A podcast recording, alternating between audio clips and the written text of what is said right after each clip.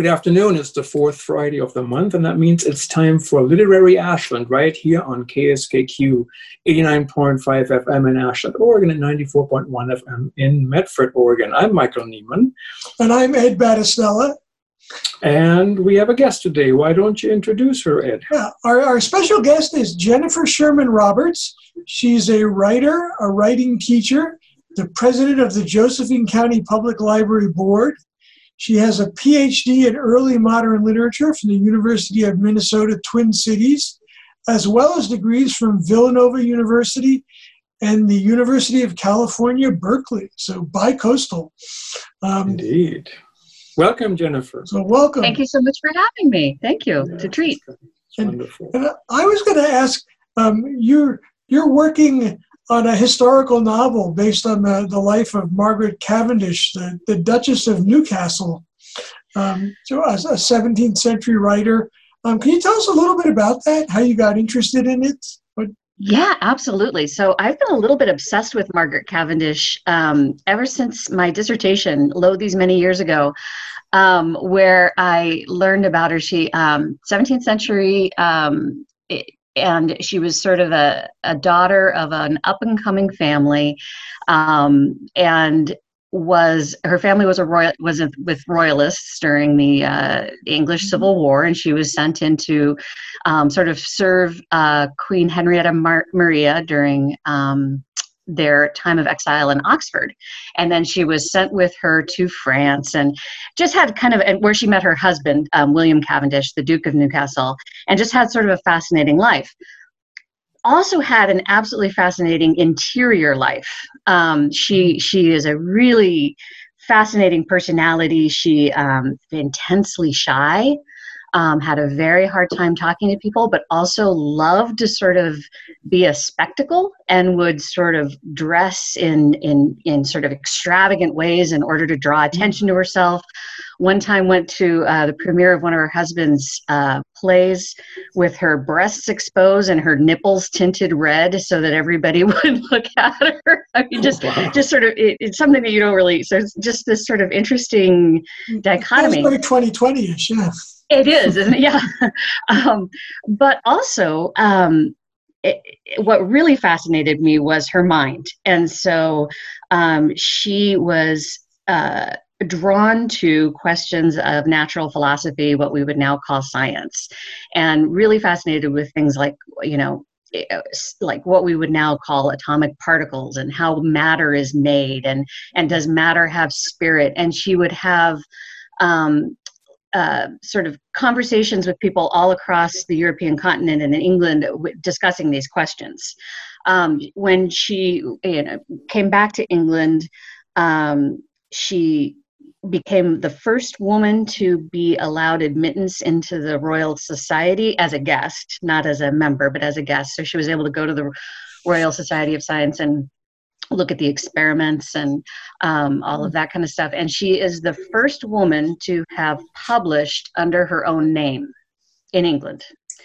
Um, and so she's sort of she's just a fascinating person. And so I, I became interested in her, and then I decided to try to write this novel about her. And um, what I quickly learned, and uh, maybe you guys can kind of uh, gel with this, is that there's a very big difference between being fascinated by somebody and writing a good novel about them.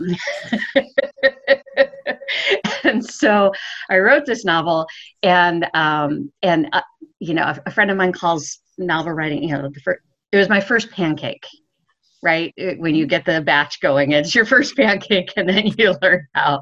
And so I sent it out, and it was um, it needs a lot of work still. And so I wasn't quite sure how to do that. So I found myself having to go back to the drawing board and learn how to not just try to tell people why I'm fascinated by somebody, but learn how to tell a story.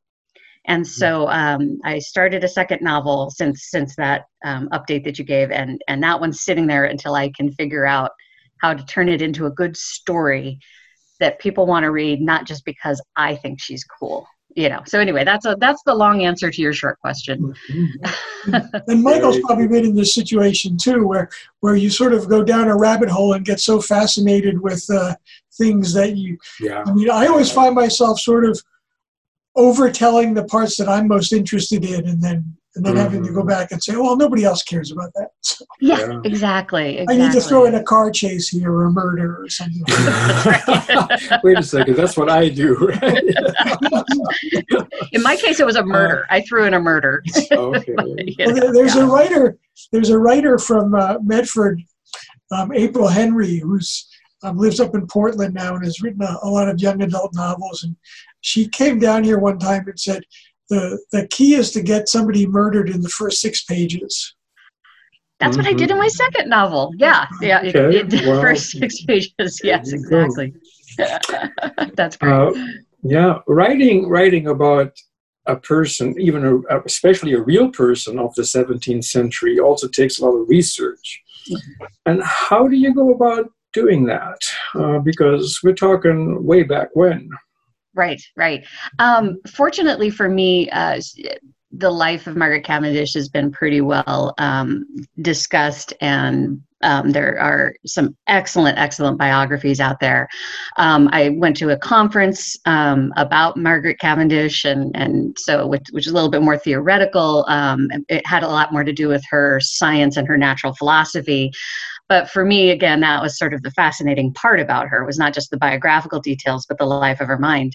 So um, i kind of i kind of just got drawn into the whole thing. I, I went to england and i saw her um, her statuary in in westminster abbey. Um, i even asked the uh, one of the guards if i could stand up on one of the railings because her um, their her tomb was kind of you know horizontal so i wanted to get a good picture this way. So he was kind of holding me up there so i could get a good picture of her. And um, i went to her childhood home um, in colchester.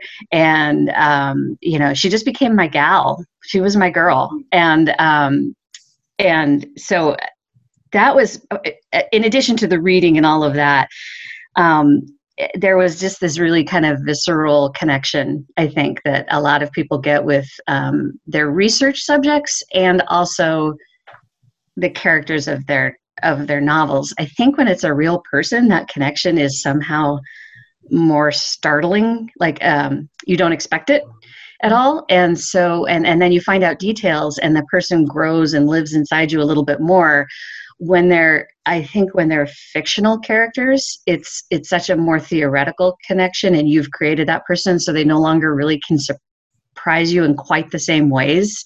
Um, and so uh, yeah that was kind of how i i got to kind of know margaret. She was often called to because she was so eccentric mad madge and so I that was one other way that I would kind of do that. But then that also becomes a huge weight when they are uh, they've been a you feel like this huge responsibility to portray them correctly and especially if they're involved in fictional situations what would they have done and then there's the whole ethics of writing fictionally about a historical subject. I mean and and history versus fiction and fictionalizing history and all of that. Um, and so i think when you become that connected to a, a person a, a person a, fi- a, a historical figure um, the weight of it i think can really hamper the creativity. And I, It's I- almost I as would, I would be worried that I'm going to miss. I have to keep researching because there might be some crucial thing that I'm going to miss. And uh, Yeah. next thing you know, you're definitely and, and, and, and somehow the, the, the work that you do in terms of your research almost gets in the way because it is just so overwhelming. exactly and and at some point you can't just be writing another biography unless you say i'm writing a biography you know at some point you have to say i'm taking this into a, a world of imagination. And um, so yeah there's just it's it's a real like almost an ethical debate constant ethical fight within yourself as you're as you're which is why my second novel is in all fictional characters characters. I took it easy on myself i said. Is that also Yeah. historical or it is, and it's in the same time period. Actually, it's a 17th century England. But it, um, I became really interested. Uh, a lot of this stuff is sort of based on research I'm doing, and I became really interested in historical recipes Mhm. um, and and medical um, for med- for medicine, for cosmetics, for food, for preserving, um, and did a lot of primary research with recipes, and got kind of interested in cunning women, who were women who did medical kind of mm-hmm. sort of magical recipes, and so um, this novel is about a cunning woman in the 17th century, and uh, I feel perfectly comfortable fictionalizing her. yeah, yeah. And I, I noticed that you did some um, you were involved with something called the Recipe Project. Um, so that's a good segue. And maybe you could tell us a little bit about the historical recipes. I always try and bring a couple of them into the history of English. Um, and it, it, it always, I, will give an extra credit question where they have to translate something and figure out. oh yeah, and the handwriting. Oh my lord, the handwriting is so the, the is so so hard. Um, so the recipes project is um, an academic blog, um, and it um, is uh, sort of people interested in the genre of recipes and cooking from England to China to you know Mesopotamia everywhere you know across time and space. You know there's there are blog posts from from all over about um, how recipes operate um, and how they are uh, how central they are to sort of the ways that we build community and function in in in sort of domestic spaces. And i think the sort of guiding principle is that because they are such a domestic thing we've ignored them to our detriment um, because they they really were circulated as a form of knowledge mm-hmm. and um, experience that was very very valuable and so um, just looking at the genre of recipes is really interesting in my case in the 17th century um, it it intersected with my interest in the history of medicine and science um, in that a lot of the recipes had to do with humoral theory and um, and medicine, um, and so sort of teasing out the logic that's there that doesn't sometimes always seem very logical. so, for instance, I have a blog post about um, a recipe for using pigeon dung for an eye wash. You know, if you get pink eye. But it, you know, and to us, to modern sensibilities, that seems well. I mean, yeah, I mean, it seems, seems like disgusting, kind of ick, and yeah, exactly.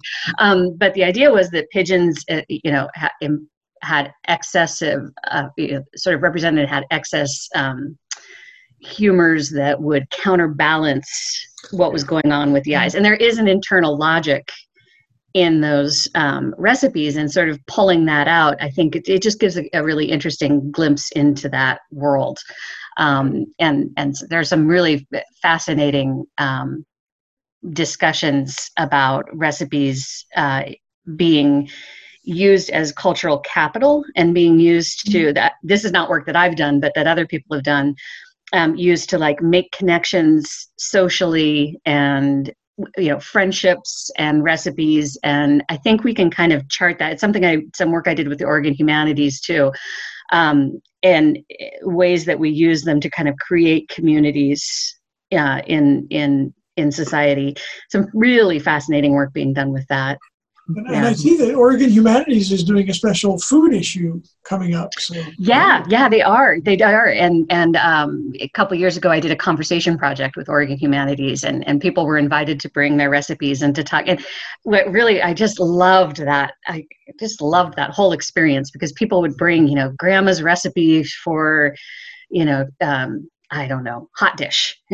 yeah, but it was written out in her handwriting. There was something about the physicality of that, that material object, and and people would just open up, and it was really, it it, it really is a a wedge into your own uh, experiences and and a way to kind of think about them in new ways. So yeah. yeah.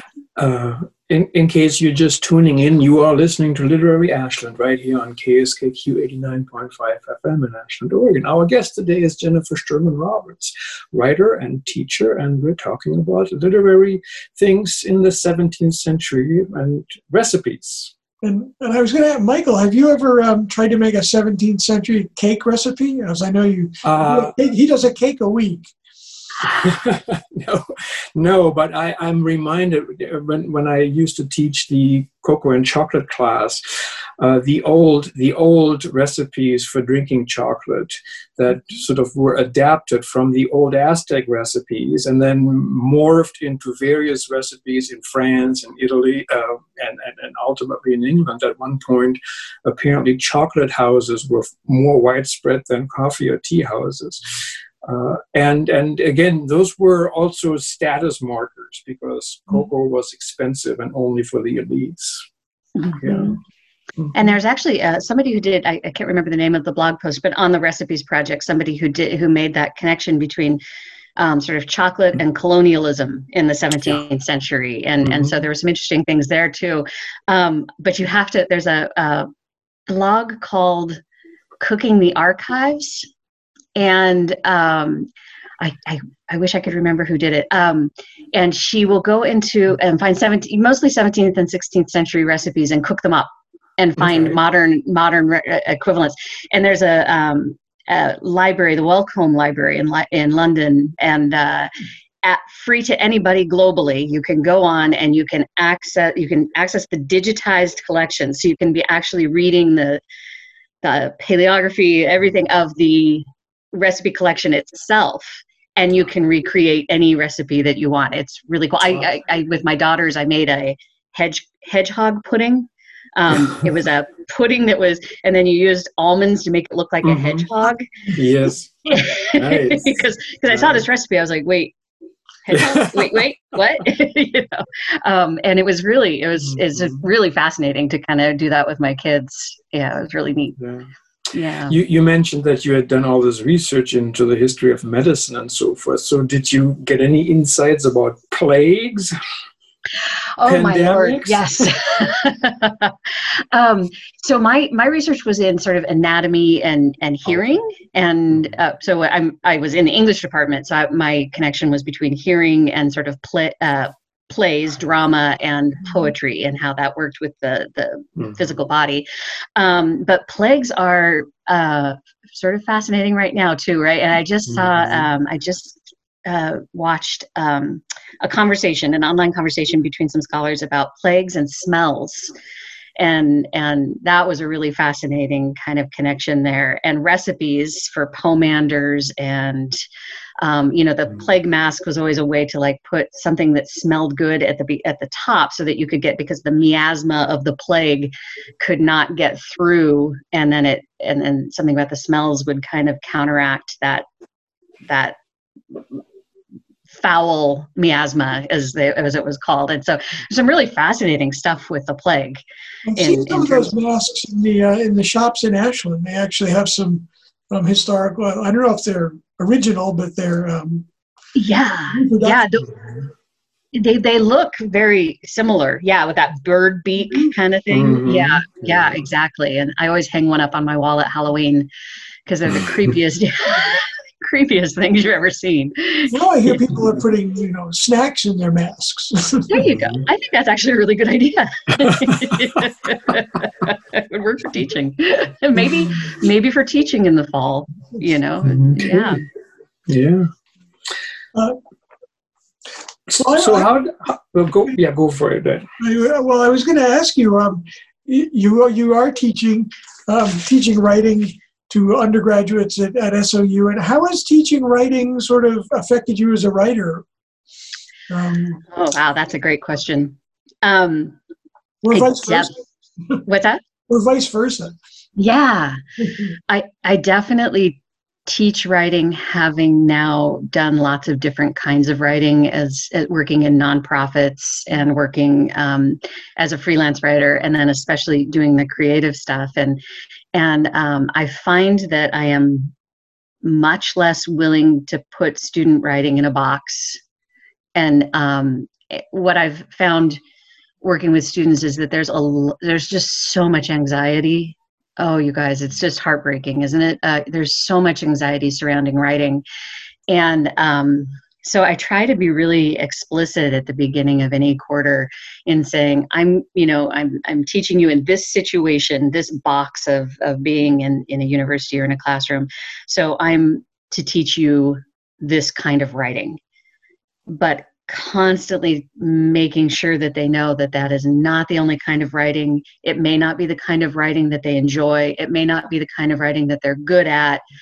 I'm just showing them how to work within whatever system there might be and talking about audience and purpose and all of that kind of stuff and really trying to work past the anxiety and getting back to some sort of joy you know that that comes with writing. And um so and i find that for me my anxiety worked the other way around. So like um i i used to be really confident in my academic writing and my very kind of you know putting on the academic face. And the idea of writing something uh fictional was like peeling my skin apart and showing everybody what was inside of me you know? Like the uh the the being that vulnerable and and open to um critique scared the hell out of me and mm-hmm. um I, there's just something about you know living life that gets you with a tougher skin. And so eventually i was able to do it. But my my anxiety definitely worked the other way around. I could do an academic paper no problem. But i know for some folks they're, they're very comfortable with creative writing. And and it's the academic stuff where they're being judged by certain kinds of really in some ways um, sort of uh, arbitrary standards or what may seem like it to them that is the anxiety for them so that i think that kind of I don't know if that answers your question. Yeah, no, I, I, I often tell students that um, you know these the academic papers are a it, it's an academic trick that you have to demonstrate some mastery of certain skills, and uh, that's kind of all it is. Yeah, and a conversation like, okay, we're going to talk this way through footnotes. you know, I'm going to show you what I'm, but it you know again it, the way we decide to do those things is pretty is is relatively arbitrary but it's kind of some of the hoops that you have to have to jump through and some have real purpose that that some mm-hmm. basically everything changes too. I, you're trying to make sure that the, as you as you point out so eloquently ed everything in language changes. So yeah. Yeah how did you get involved with the josephine county library board which is another part of your presence in the community here yeah, and I should I should make a correction actually. So um, I think uh, I, am no longer president of the Josephine County Library Board. So um, that was a, a, year or two ago. So I should take that off my biography. Um, and but the the library in Josephine County is one of those highlights of my life that when I'm looking back, I'll be like, oh god. It just makes me so happy that this happened. It was it was a terrible situation in the beginning. Um, jackson county and josephine county went through similar things in about 2007 where our libraries were closed due to lack of funding. Um, and so uh, my my personal story is that I was we were invited to sort of the election night thing where you find out the results. And my husband and I went and we took our two daughters who were 5 and 7 at the time and we got the results and we were shocked. We had no idea. And um, and so then i i wasn't really thinking about my kids to be honest. I was kind of trying to find out what was going on. And i turned around and my my seven year old daughter was just bawling. And i didn't know she cared. I didn't know she really was focused on that yet. And she was bawling. And i i said i had to make a promise to her at that point that we would get the library back. And so so uh, you know worked really hard um, as a nonprofit. And then we opened the libraries as a nonprofit with uh, grants and donations. And then a couple years ago we put a library district on the ballot and it passed. And the library now has its own funding, dedicated source of funding in the community, you know, that, which is especially now during this time of shutdown, a huge mm-hmm. blessing. Um, and it's it just is it just makes me so happy. It's it's a wonderful organization filled with people who are doing what they're doing for all the right reasons um, for for learning and access to culture and opportunity and all of that kind of stuff. So it's it's a wonderful situation. Yeah. Mm-hmm. And I know we're sort of closing in on the end of our time, but as part of that, um, you you had an opportunity to have dinner with Ursula K. Le Guin, and I think both Michael and I are really jealous. So can you tell us? again that's one of those things where I'll look back and I'll be like, oh my God, I got to do that. So my favorite story, so she came um, as a favor to her friend, uh, Roger Dorban, she came and gave a talk for the library, for Josephine mm-hmm. Community Library. And I, I got to do the, the, I got to be the mediator. And um, my favorite, should I just tell you my favorite story? Because I think it's so encapsulated. So, well, well, two stories. So first, I talked to her husband who just went, just waxed poetic about how much he and Ursula loved their children and it just was so touching to me. He just kept talking about his kids. I thought that was so sweet. The second part was when we were talking about signing books, and she said, It's so weird to me that people want my signature. I mean, I've just given them several thousand words and they just want my name. I don't understand it. And my husband, bless his heart, he goes, he goes, Well, you know, she said, maybe they just want something material and physical. And my husband goes, Well, why don't you just lick it? just lick the book. and I kind of was like, oh boy. And, um, and so she, she died. She thought that was the funniest thing. And so we're leaving for the night and we're, and, and she gave me a hug. And after she left, I was like, oh my God, Ursula K. Le Guin hugged me. I was fangirling. And, um, and then my, she turns to my husband and I can't do this over radio. She goes, and she gave him a little air lick. Oh. it was the, like was the best thing ever. so, and I told I, later that night, I told my husband, I don't think I've ever loved you more. so, and, and, she was just delightful, and of course, brilliant, and uh, and absolutely loved libraries, like really in a deep and, and abiding way, an inspiring way. So. That's wonderful. That's yeah. a wonderful story. Yes. Yeah. Well, that brings us to the end of our show. Thank you so much for Thank joining you. us today, uh, Jennifer. It's been a lovely interview. Yeah. Yes. Uh, Thank you so much for the chance. And um, thanks to our listeners. We'll be back next month with another edition of Literary Ashland. And until then, good words to everyone. Goodbye. See you next month.